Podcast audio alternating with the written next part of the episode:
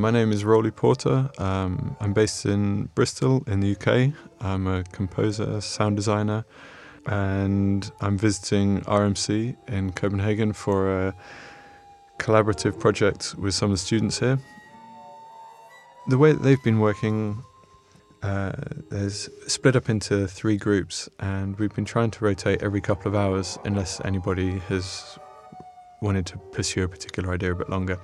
Um, and it's just sharing. They're each very different. In fact, there's only one um, kind of conventional instrumentalist, and the rest are using uh, Ableton and electronic sound design tools.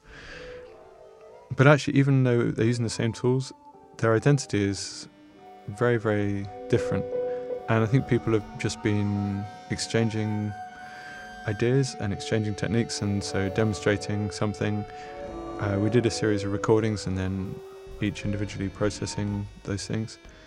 And it's strange that a lot of the time I worry that uh, the availability of this technology means that um, we're all sort of being funneled together, but actually, I think the truth is the opposite. It's incredible to see, even just in eight people using the same software, that that sense of identity and the difference is very, very strong. I've been writing down more of what they're doing than the other way around.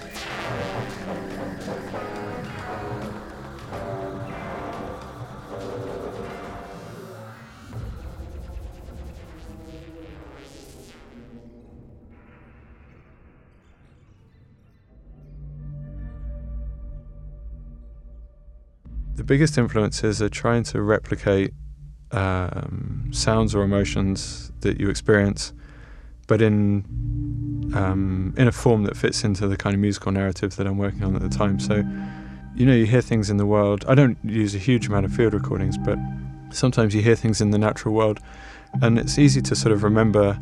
Uh, sorry, easy to forget. There's doesn't need to be any separation between music that you hear and sound that you hear. Some of the sonic experiences, I mean, obvious examples of like standing in a thunderstorm. These are incredible sound experiences, and that doesn't need to be just because it doesn't have a melodic content or whatever.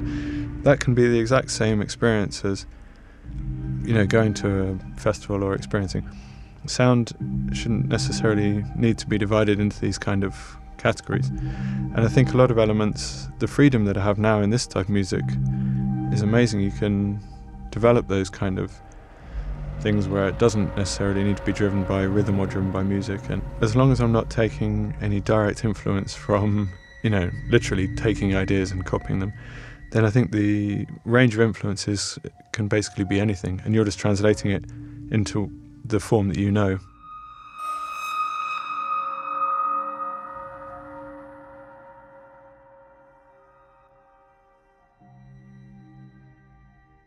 I think the interesting thing about um, influences uh, post writing beat based music, when you're writing beat music or you, and you're more part of a collective or part of a particular sound or movement, I say it's almost critical to be as influenced as possible for the whole community to be driven in together and to react to each other. And the, as a result, the genre tends to move a lot faster um, and progress a lot faster uh, since stopping that kind of music, it's been very important to me to receive almost no influence from my contemporaries at all because it's very difficult to to not uh, follow other people's sounds. It's very difficult to not even subconsciously to embody ideas of sound design or of pacing or of composition. So since writing this type of music, this solo project, all of my influences have been from completely different um, things, often not not necessarily musical. Um, and if they are musical, then they're more likely to be from different folk traditions or classical music or you know early ambient and electronic music.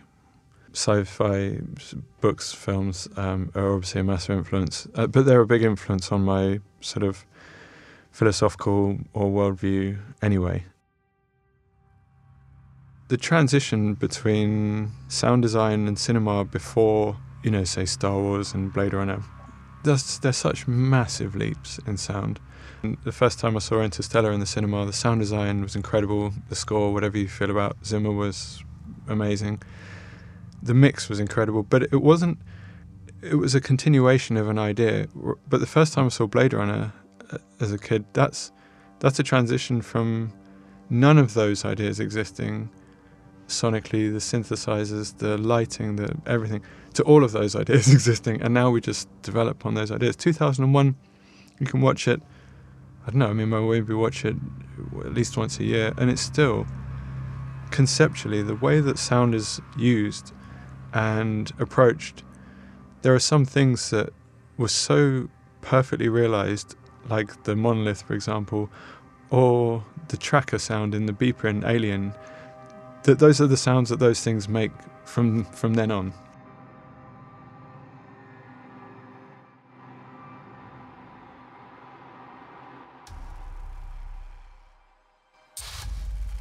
I think since um, writing music myself, since the beginning of the solo project, a lot of the album projects and a lot of the music has been shaped by conceptual ideas and has had a narrative. And uh, there's lots of reasons why I do that and there's lots of advantages to it, but there's also disadvantages in that it um, tends to sort of give people the impression that they're supposed to be following a particular story or supposed to be in a particular mindset or following a certain thing.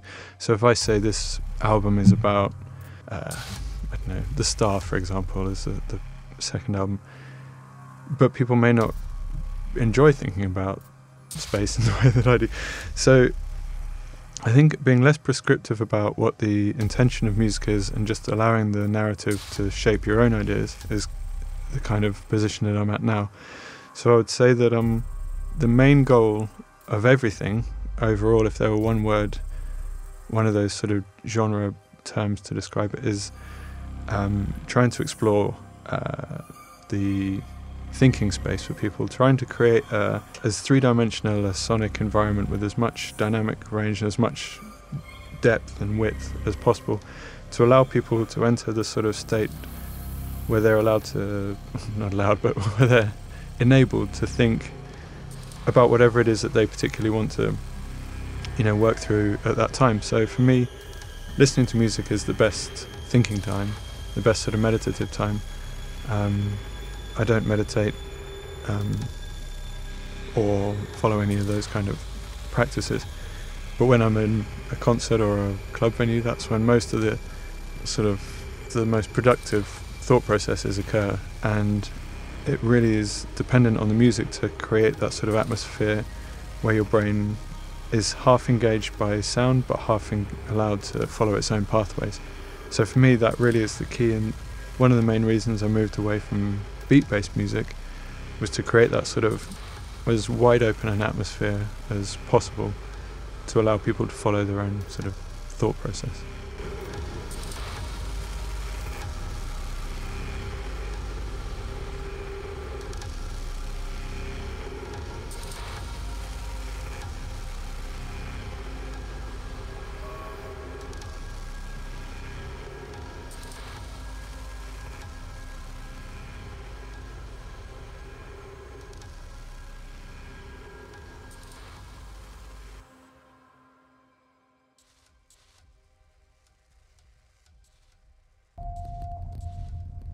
For Third Law, I had to write um, a kind of short narrative, and then I didn't publish it or it wasn't attached to the album in any way. But it, I realised that from that point on, it's basically I can't do anything without that because it's effectively like scoring a film, but just with the freedom to decide the length of the scenes and the and the arc of the narrative yourself.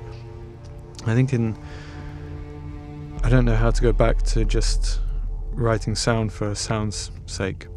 So this the latest album again um, was a similar process. It was inspired by burial sites in uh, southwest England, and then I wrote this idea about these um, Neolithic burial rituals, and that led to the whole sound of the album and to the type of things that I was researching and to the type of singing and the sound of the whole album.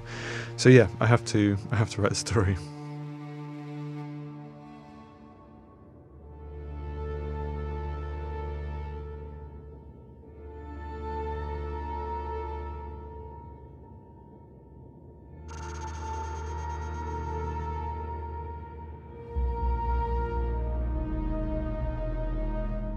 having an emotional purpose behind music is important, especially important in electronic music, because so much of the focus is on technology and the technological pursuit, which I'm fascinated as well. But it, that can become an end in itself, whereas really it should be the means to, to the end. So if you have an emotional goal, or as you put it, a, a romantic quest, then the the technology is just a means to an end, um, and you keep the sort of uh, philosophical pursuit separate from that.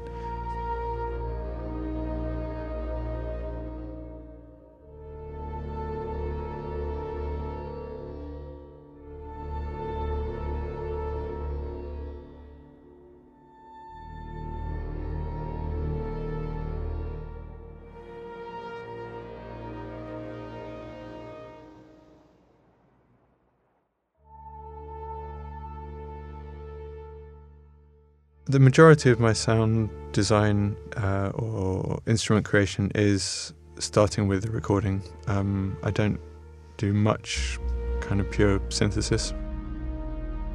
Whether it's me or somebody else depends on whether it needs to sound good or whether it needs to.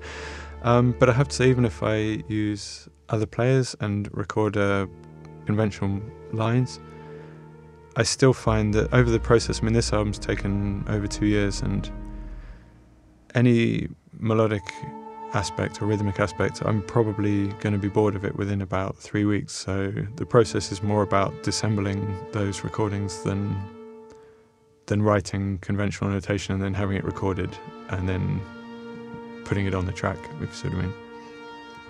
It's very rare that a recording will be used in its entirety as opposed to turned into an instrument and then reprocessed. And actually, the relationship between music theory and composition is an ongoing battle. And it goes in kind of year or two year cycles where I feel that it would be beneficial to invest time in music theory and in understanding of um, different forms of compositional technique.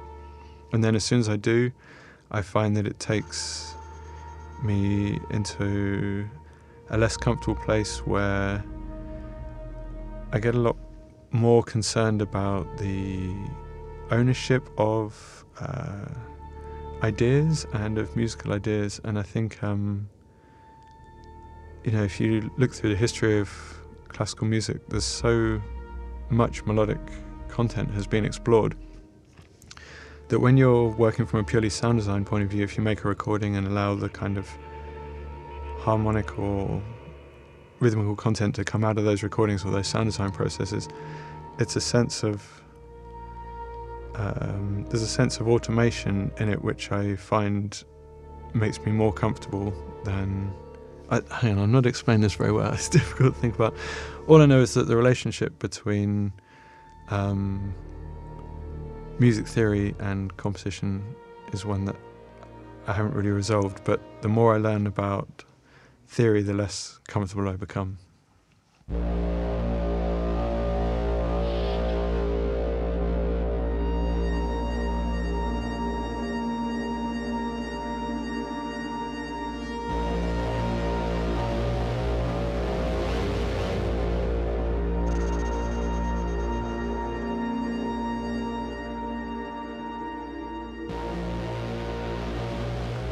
I think basically The problem is that you have a process of creation, of sonic creation, that cannot be replicated live. So each of the sounds and even the structure in the, the piece, the, the melody, for want of a better word, they're just taken so long. Um, and the period of kind of editing and discarding, as I say, in this case, it was two years, and the folder is just hundreds and hundreds of gig of discarded sounds that leaves this kind of whatever the carcass that's left is. So then you're left with two choices. You basically have the choice of playback, or you have the choice of taking these elements and creating a new instrument which allows you to play back. it's still it's still playback, but it's playback.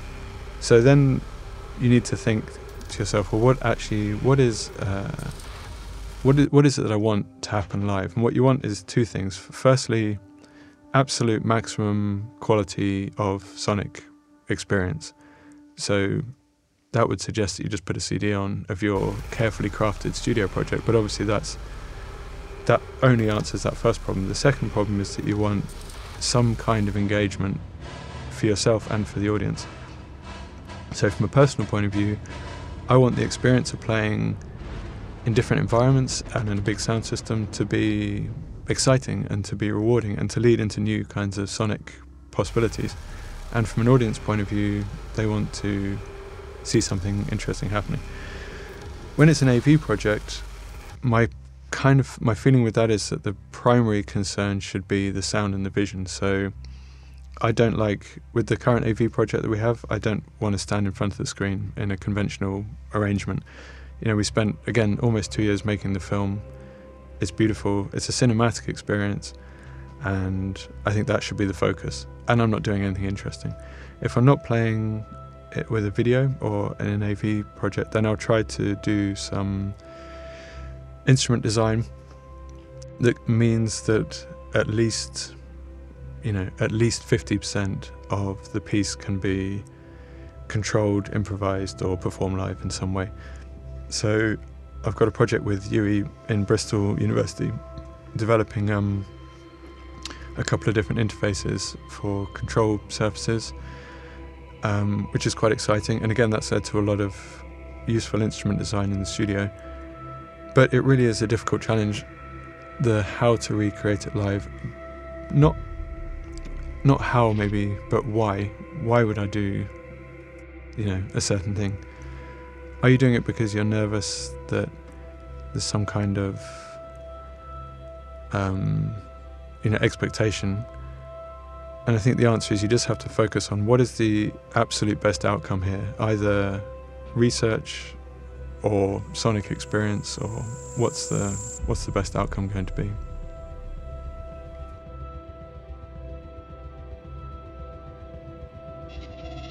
I, I really love the technological side of this um, stuff and I'd happily spend a couple of years just investigating new, you know, software and hardware devices and exploring them. I think primarily um, for most of the kind of uh, lead instrument type, uh, if it's difficult because I try not to have conventional structure, so there aren't ways of saying. But, but I would say a lot of the instruments um, I use Omnisphere a lot of the time. I think that's an incredible synth and because the majority of what I do is based on recordings, um, and the sample playback and the granular playback in it is really great. So I would say that's sort of primary sample based software instrument. I use a lot of hardware, um, but actually, over the last year or so, I've stopped using modular stuff and got rid of all my modules. I felt that was a bit of a diversion. Um,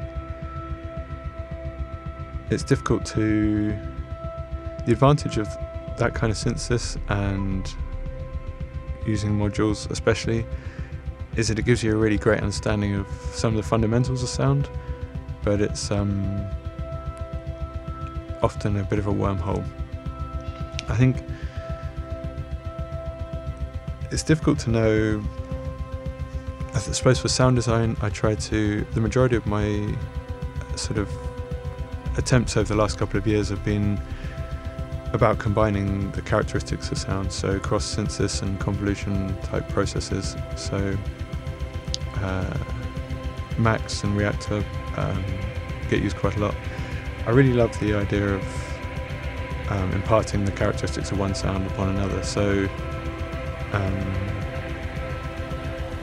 I don't particularly want to hear um, conventional instrumentation in my music. I don't want it to be recognizable that it's a double bass or string instrument or even voices. And at the same time, I don't want it to be prescriptively uh, field recordings. So, for example, if you can have, I don't know, a double bass made out of the sound of rocks, then I'm happy. Um, but the problem with a lot of those digital processes is the you begin to really recognize the artifacts in some of the processing. So, you know, everybody's used to the sound of time stretching and, and convolution now, and, or even some cross synthesis. And a lot of the AI production that's happening at the minute has these same digital artifacts. So, I still, it's very important to me that the, the finished sound is still very organic, that it has the kind of uh, texture or tonality of live instrumentation. Um, I don't consider that what I'm creating is a digital product, even though it undoubtedly is.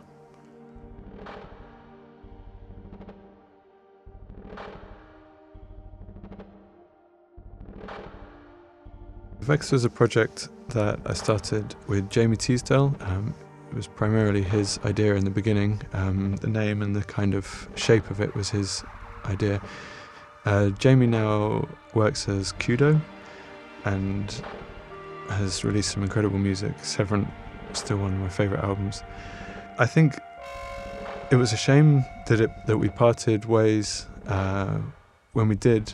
But if you listen to both of our output, I suppose Third Law by me and Severant by him would be the kind of most distinctive solo ideas. And it's quite clear where our kind of differences and where our strengths lay.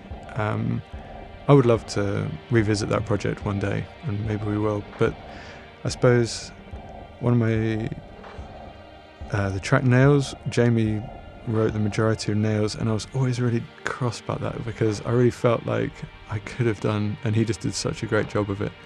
Um, I suppose the track from Vex'd uh, that most represents where I was going in the solo project was Remains of the Day, which is sort of beatless. Um, one of our first attempts uh, into sort of beatless music. Even in the very beginning, that we both had these um, ideas that we wanted to explore of kind of sound soundtrack cinematic music, which we both went on to pursue.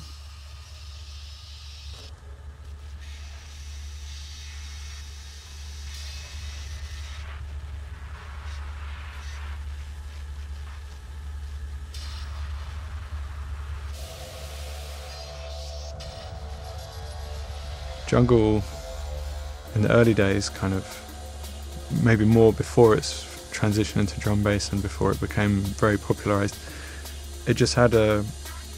It was the first time I'd observed that music could be a completely consuming uh, and deadly serious pursuit for your whole life.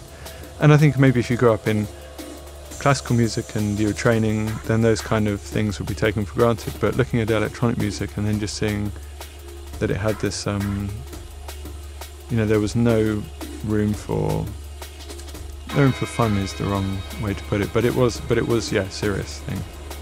The Blue Note we started going to for the Sunday sessions, the Metalheadz sessions, which was absolutely the kind of defining, in the same way that 2001 or Blade Runner defined the kind of conceptual arc of my life. I would say that defined the sonic arc, that along with sound system, dub based sound system music, because it had a sense of um, complete freedom about what would happen musically, but about this extraordinary forward energy.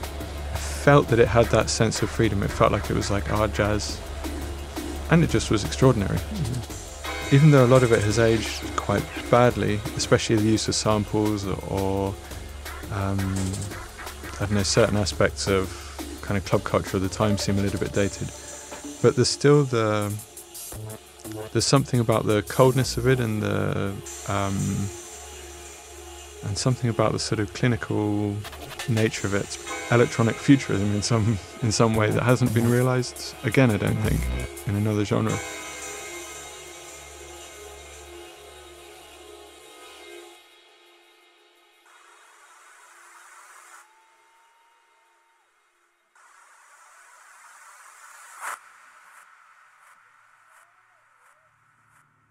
You know, I don't really work on kind of conventional loop based music anymore. But if you think back of early sort of, uh, you know, tributaries of hip hop like DJ Krush or, you know, those kind of early trip hop type things, you listen back now and it's 10 minutes of just the, the beat. not even, there's no edit at all. And we used to, that used to, we used to be obsessed with that, you know, that kind of thing. Is that about drugs? Is it about being younger? Or is it just the first time that you've heard instrumental music in that way? I don't know. But all I know is that over time, something's changed, and I need a level of kind of complexity and a level of narrative now.